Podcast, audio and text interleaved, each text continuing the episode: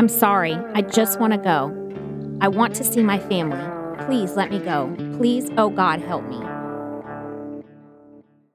Denise Amber Lee, and that's the victim in our story. Ooh. That already hurts my heart Yeah. because you could hear a girl in your head saying that. And that was a direct quote from her 911 call. Ah, shit. 911 call. Yeah. Fuck. This This is is a- Jen, This is Becky. and this is too close to home, and we're starting out real serious. This is a stab to the heart one. It is extremely sad. So prepare yourself. she told me that this was going to be like our Delphi episode, so Yeah. put your put your serious hat and your tough heart armor on, whatever you got to do. Oh, yeah. And maybe it's just, there's some things in here that hit really close to home. So maybe that's why it's so hard for me. But When I'm pretty sure close to home? exactly. All right. So we will jump right in. Denise Amber Lee was born on August 6, 1986. She was born in Englewood, Florida. Yeah. Like Jacksonville, Englewood? Yeah. That's where my dad grew up. Oh, see, this is already too close to home for you. Oh, shit. I remember going to Englewood as a kid and jumping the fence with my cousins to play in the playground. Like, oh, And weren't you born in 86?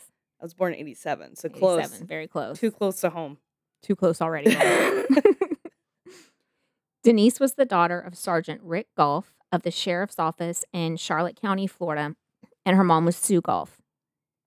Denise was a young 21 year old woman married to Nathan Lee and was the mother to two little boys. Denise and Nathan met when they were just teenagers. Denise was 17 and Nathan was 19. Even though they were young, they wanted to start a life and a family together. They married shortly after and had two boys, Noah and then Adam. Nathan worked three jobs so that Denise could be a stay at home mom to her little boys. Oh my gosh. That's sweet. I know, already like sweet, huh? When Denise and Nathan went on their first date, he bought her a $40 heart shaped ring, which she never removed. He knew right then he wanted to marry her and he got it as like a promise ring to her. And she wore it all through dating, even after they got married. She wore that ring. Oh my god. This ring would later be key to solving her death. Love endures. Mm. On January 17th, 2008, Denise and Nathan lived in a rented home in Northport, Florida. On this day, Denise was sitting on her back porch and she was cutting her two year old son Noah's hair. And I remember when my boys were little, I used to cut their hair a lot Mhm. because, especially in the summertime, I would just take them out and just buzz cut them Uh-huh. or do the mama fade, which wasn't always the best, but I mean, it did the job. it worked and I was a young mom and we didn't have a lot of money and it was a lot cheaper to take them out on the back porch and cut their hair. Little did she know this was going to be the last time she was with her babies. Nathan was at work that Thursday. Denise called him at 11:21 and this was the last time the two would speak. Among the topics that they discussed was that the weather was really nice and the couple decided that she should open the windows to their home to let some air in. She said she had already opened them However, hours later, Nathan, who spoke to Denise every day while at work at Florida Power and Light, became worried because he couldn't get in touch with her. He called her eight times and then left to come home. So apparently, he would call her multiple times through the day, just check up on her. I'm sure she was bored being a stay at home mom, you know. That's really thoughtful, though, especially for the like the era. Yeah. You could tell they must have really been in love too. Oh, And I don't know, I want to talk to JJ eight times a day. Just kidding. Just kidding, babe. I know you're listening. I'm going to talk to you a hundred times a day. Jennifer, I just I'm just straight at work doing B plus J. Always. Not talking about blowjobs. Becky and JJ. Faux life. Becky and Joshua forever. Nathan came home. He arrived home at 3:30 to find that now the windows were closed and his wife was missing. Inside his home, his sons Noah and his six month so Noah was two and Adam was six months old, and they were in their cribs. Well, Noah was in the crib with Adam, which he found weird to begin with because they were never in there together, and he couldn't find his wife. But her purse was there, all of her belongings were there, as though she shouldn't be gone. Um, nothing was in disarray, and the house doors were even locked. Uh, they said that there was no sign of forced entry, there was nothing broken. It just looks normal. Nathan immediately called his father in law because, you know, he was a detective with the police. And he, his father in law called his wife and they rushed to the home. And then Nathan called 911. Immediately, he went into the woods nearby looking for his wife. And because her dad was a detective, he very quickly got a missing persons bulletin sent out all over. They went around, they started asking neighbors and everything Have you seen anything? Have you seen her? Have you talked to her? On this afternoon, Denise's neighbor, Jennifer Eckert, told police that she had watched a green Camaro drive slowly past their home. She said the car circled the street four or five times. So she just kind of watched because she was like, why does this car keep driving around? Well, then shortly after two, she saw the Camaro parked in their driveway. So she just thought, oh, maybe they're looking for their house. Mm. You know, whatever. Nobody ever innately thinks something's wrong, you know? Like, And- oh, that's odd. Oh, it's and tries to explain it away. And you know, back then, well, it was 2008. I don't know if we had GPS on our. I don't think we had GPS on. No, we did not have GPS on our phones then. No, We barely. We didn't even have smartphones then because that's when I lived in Europe. We didn't have. No, that was like you were still you were breaking out the atlas. Yeah, So the Tom Tom. you wouldn't be surprised if you saw someone driving down the street a couple times and then they were at someone's house. They're trying to figure out where it was. with a map. Remember the paper maps, and you can get them in books Yes, girl. to cover a whole ass state. Yes. My dad was real proud of his. I used to be the best navigator. Just saying, not bragging, but it is what it is. I don't mean to toot my own horn, but toot toot. She said she went outside her home 10 minutes later and saw the car drive off. She did not see Denise in the car. She didn't hear any screaming or see anything out of the ordinary. At 6:14 p.m., a 911 call went to the Sarasota County Dispatch from a woman. She gave her address and said she wanted to see her boys again. Two dispatchers tried to figure out what was happening to the woman. Goff said it was her dad, Denise's dad, said it was her desperately trying to tell the dispatcher important details, like she'd been taken against her will without the kidnapper knowing it. When they had made a stop, she was able to get the kidnapper's phone and have it in the back seat with her. So she called 911 and she just started saying things as though she was talking to him. Oh, So she was like, I just want to go home. And they're like, Who are you? And she's like, You don't even know my name. My name's Denise. And do you even know what my address was? And she tells them the address, says the address. And then they start kind of catching on. So they start asking her questions and they're like, Do you know this man? And she's like, You know, I don't even know you. I don't even know your name. And they're like, Are you being held against your will? And she's like, I didn't even want to come with you. You made me come with you. So she's saying all this to him, but answering 911's call. fucking clever. I know, right? Did is that recording available? Yeah. Oh man. Yeah. I listened to some of it, but it just went for me.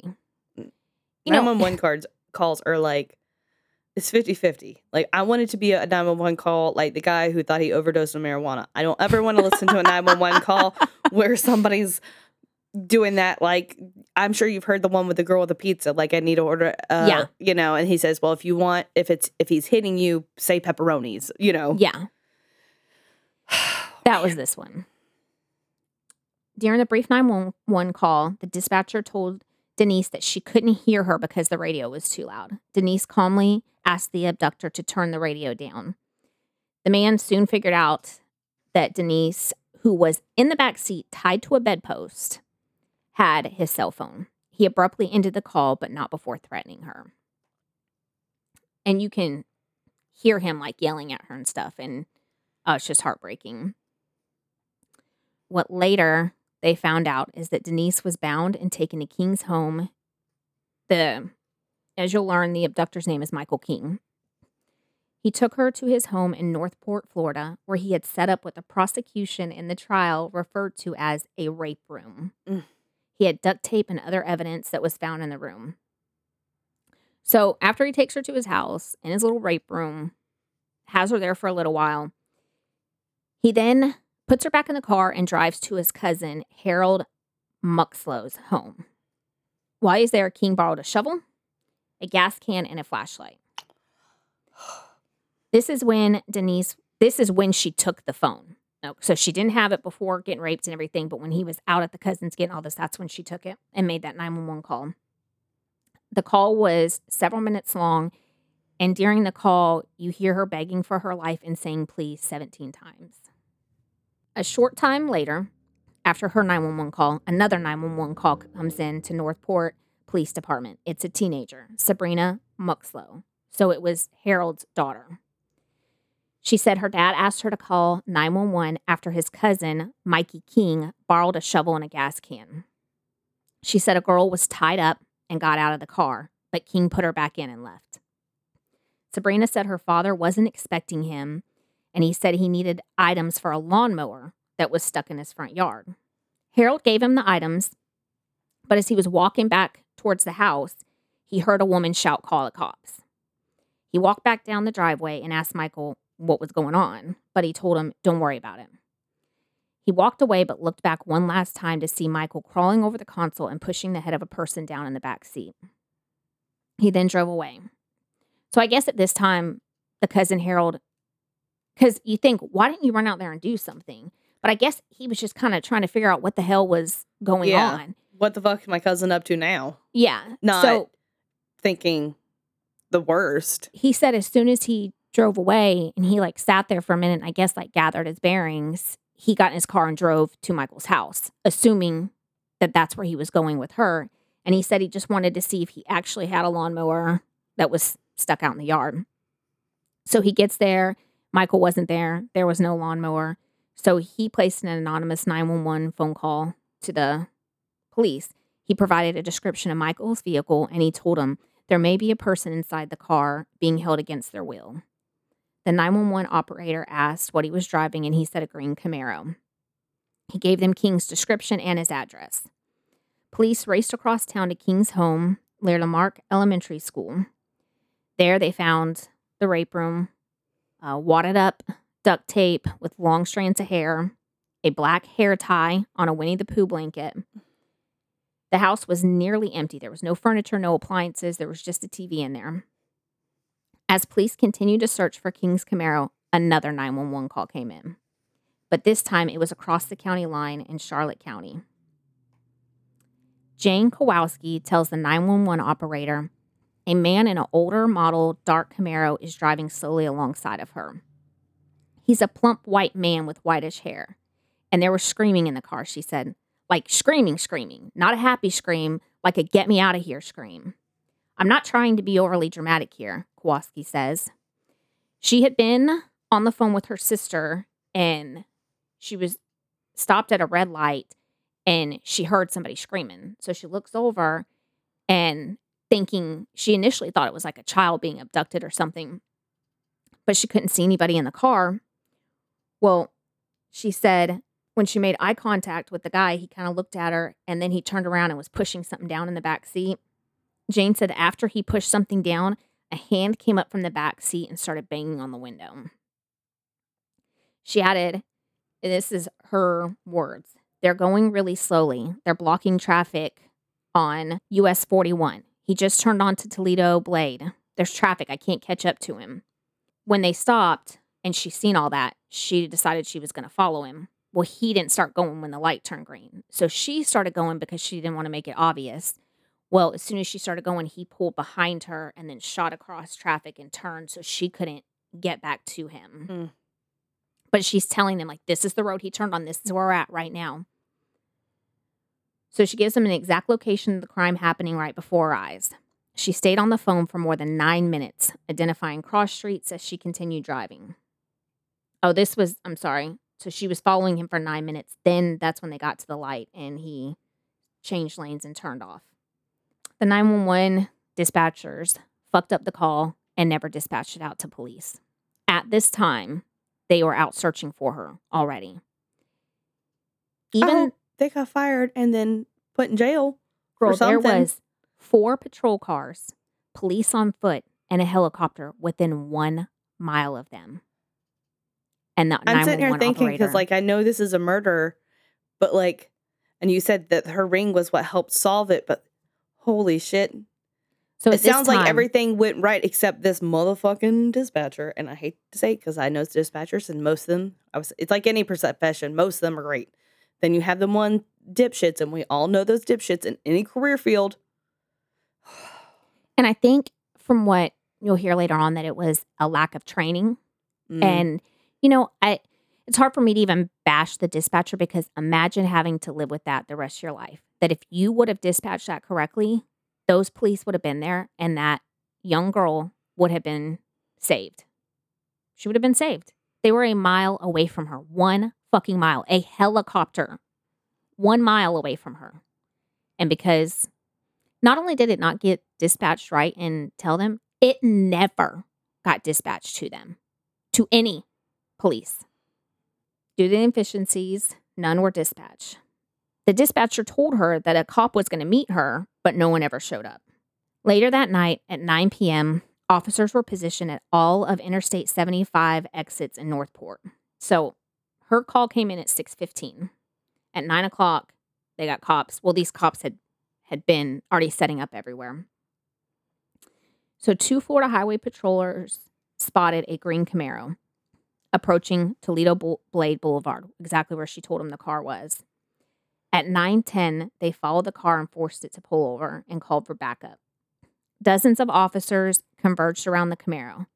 They ordered the driver to exit the vehicle, but he would only exit after they threatened to shoot him. Inside the car was the shovel and gas can. King's pants were wet and there was mud on his shoes. They found his phone, but the battery and the SIM card had been removed, and Denise was gone. You've been on I 75 in Florida. I know you have been. There's There's a whole lot of nothing, a whole lot of nothing. whole lot of swamps. Yeah. In the back seat were long strands of hair that Denise had yanked out at the root so that they would have her DNA behind.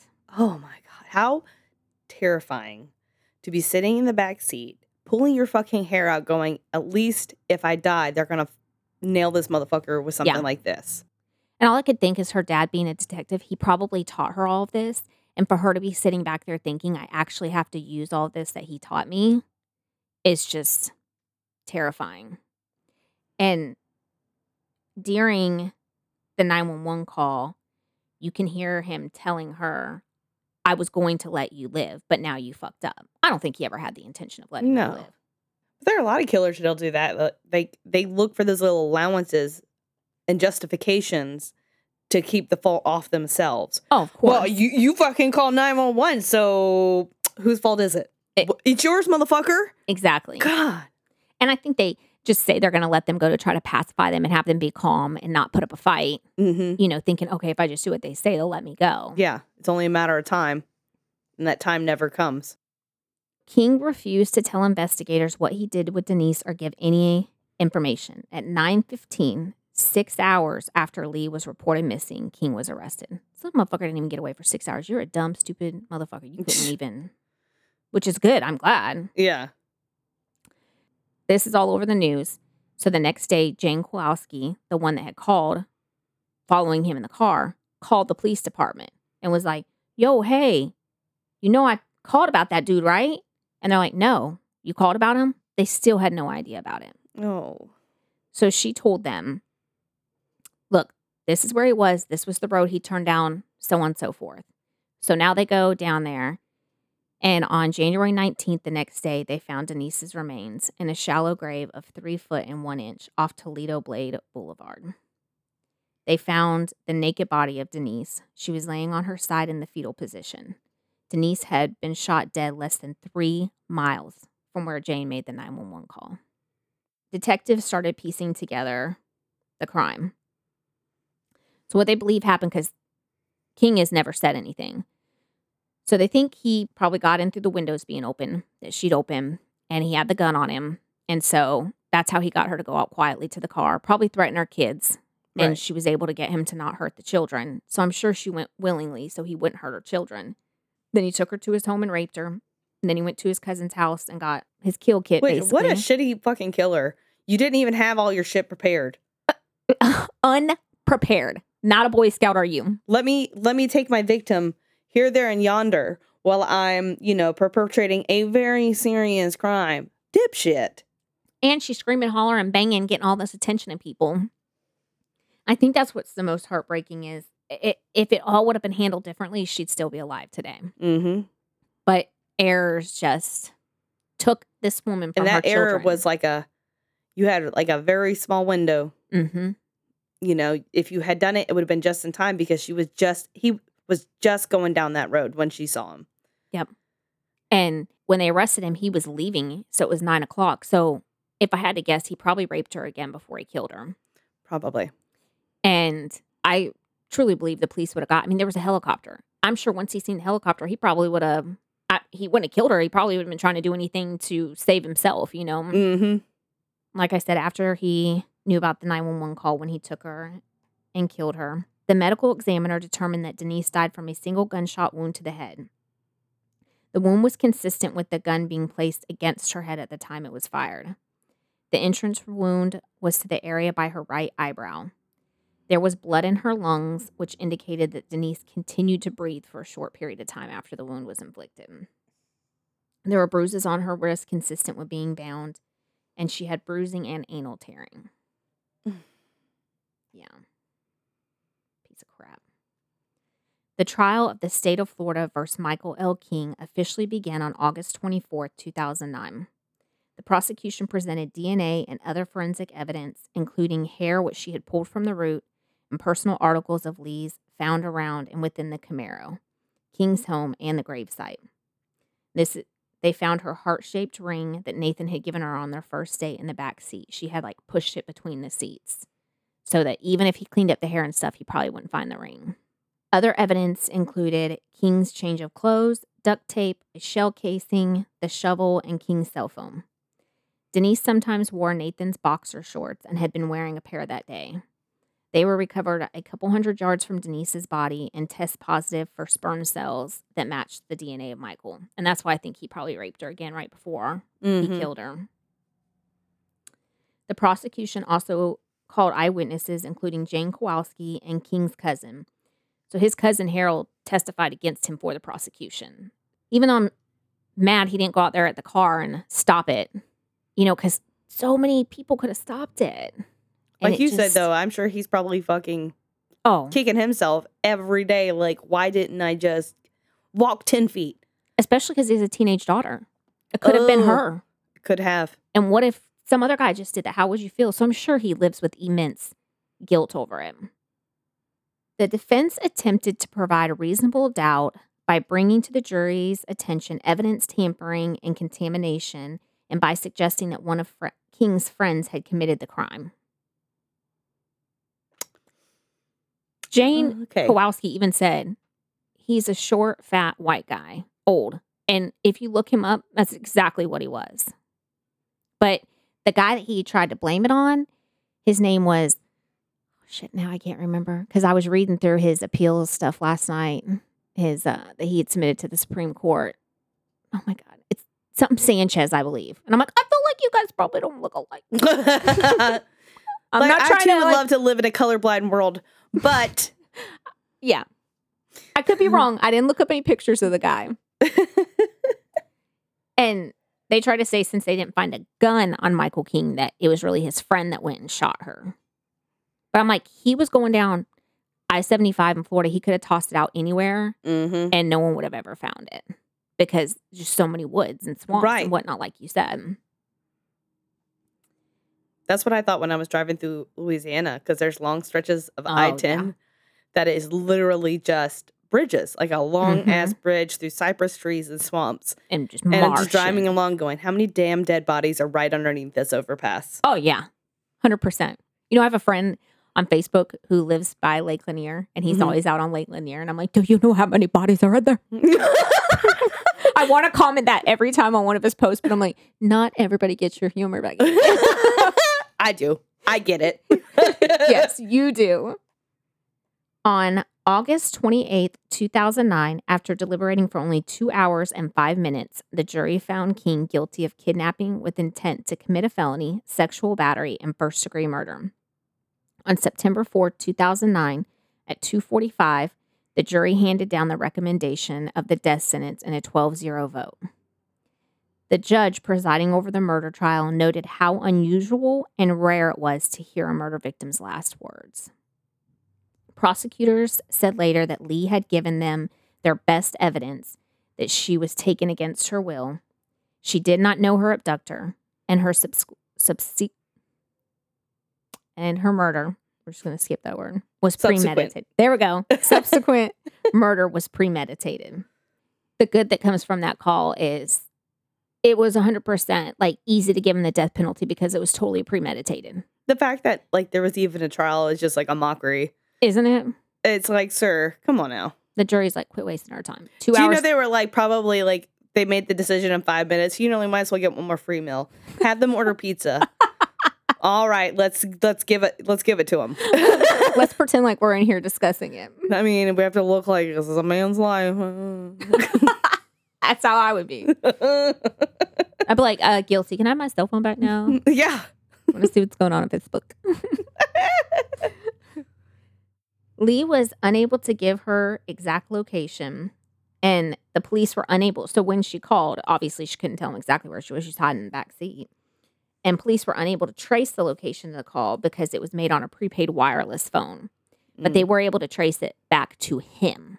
So they knew then too. The judge agreed with the sentence and sentenced him to death. He appealed the death sentence but remains on death row.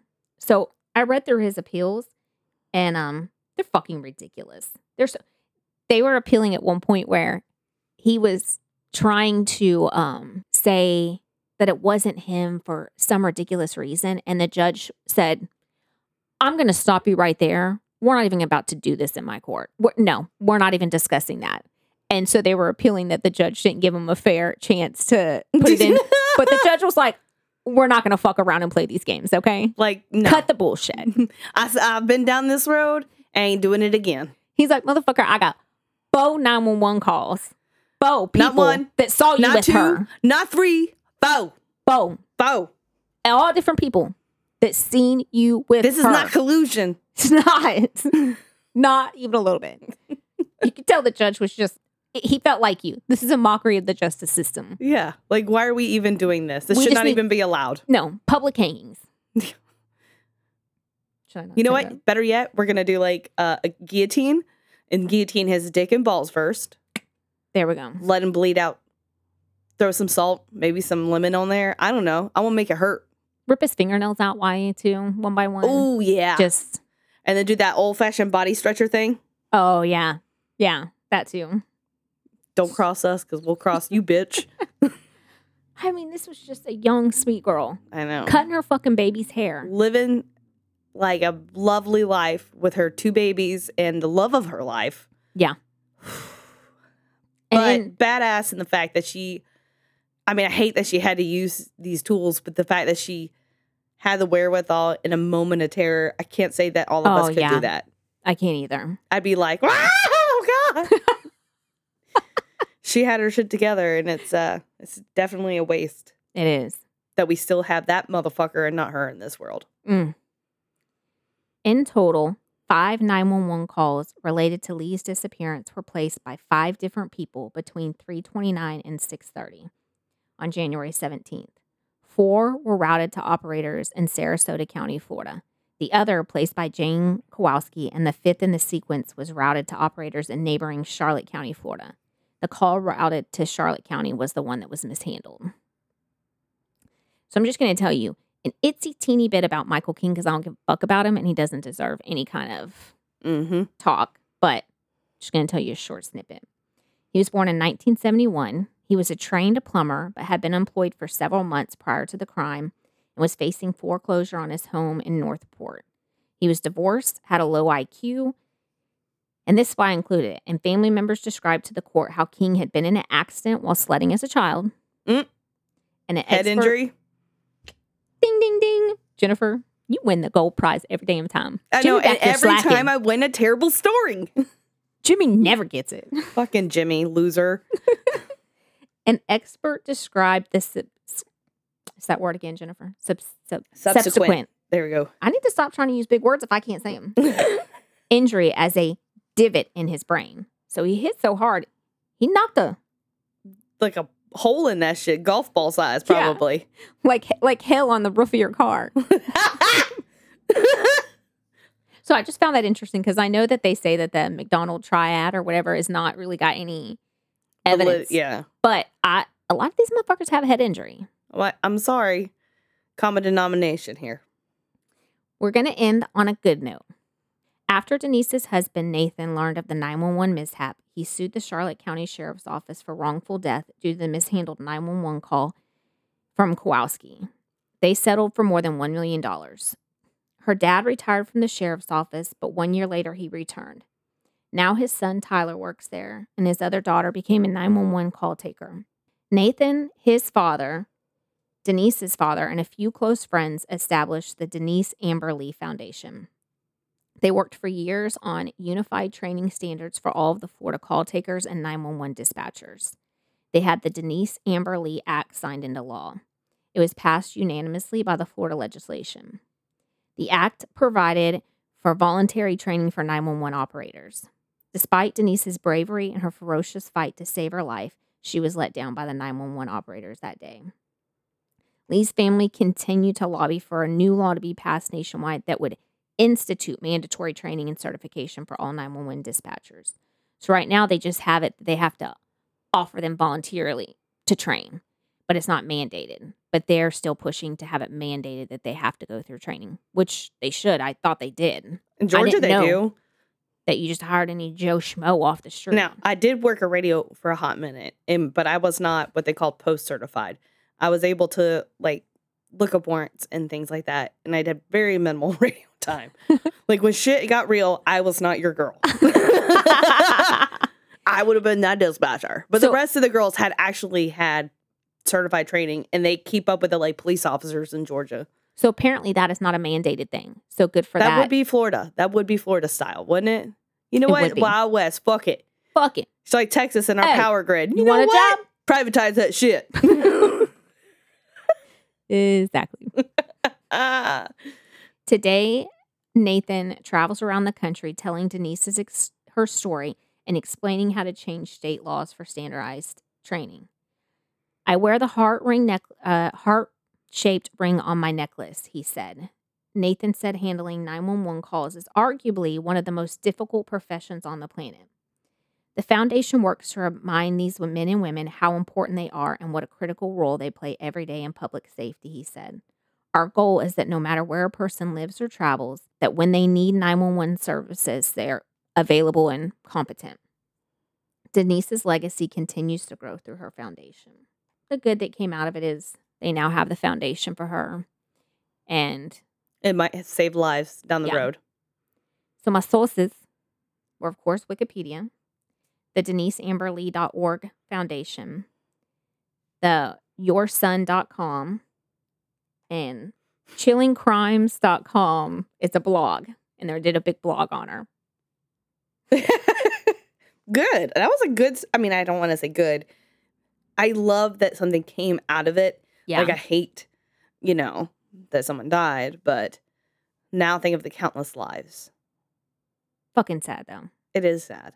It tears me up that literally they were right there, Just a mile, just a mile. which is nothing. Cop cars, cops on foot, and a helicopter. One was tri- mile. trifecta. And this little girl fought and fought and fought for her life. She sure as hell did. She sure as hell did. She made it known that she was there, called the cops, beating on the window, calling 911, wedging her fucking ring and tearing her hair out. That girl never, she, she, her children should be proud that their mother was a smart, savvy, you know, courageous and ferocious lady. And I seen on um an episode on IDTV I watched um the grandma cuts the boys' hair now. They're teenagers, of course. Oh my God. And uh, she said for years she couldn't that she couldn't cut their hair because it just took her back to that day. Very heartbreaking. She's a beautiful girl too. And that's the story of Denise Amber Lee. Well said. Thank you, ma'am. Now Now it feels cheap for me to sit here and talk about like shameless plugs. So that was really sad. But if you listen to us, please subscribe and rate. Uh definitely let us know uh, what you want to hear. If you have your own too close to home stories, we're on Facebook. We on the Instas. We tick Yes. and talk, Yes. And we have merch. and we have merch. Check it out. Know, we check out our link tree on the uh, bio of our Facebook and our Instagram, and that'll have everywhere that we podcast, all the platforms, plus our cute ass merch that Jimmy has Uh-huh. designed. Go, Jimmy. we He's had our- like that premium Alp shirt with the white butterfly, protect your nipples. You know what I'm saying? he's our behind the scenes brains. Whew. I didn't Rely say humor. I said he- brains. He works from he he's works for NASA, so I mean, Duh. big brains. The smart. He's our rocket scientist. Yeah, he is literally. well, until next time, Stay safe keep your head on a swivel.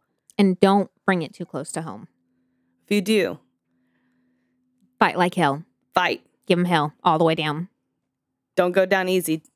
Don't go softly in that good night. Raise hell. Yes, because you might not make it out, but you'll get a motherfucker caught. That's right. You going down. Fuck you, motherfucker. I feel like there should be the Law and Order SVU sound in the background. I do too. That is not it even remotely. Dun, dun, do, do, do, do, There we go. boom, boom. Do, do, do, do. Bye. that was compliments to Jennifer, y'all. Bye. If you enjoyed this episode of Too Close to Home, don't forget to rate and subscribe to us on most platforms. Follow us on our social media at Too Close Home Pod on Facebook, at Too Close Podcast on Instagram, or if you have your own Too Close to Home experience, shoot us your story at Too Close to Home at yahoo.com. Thanks for listening.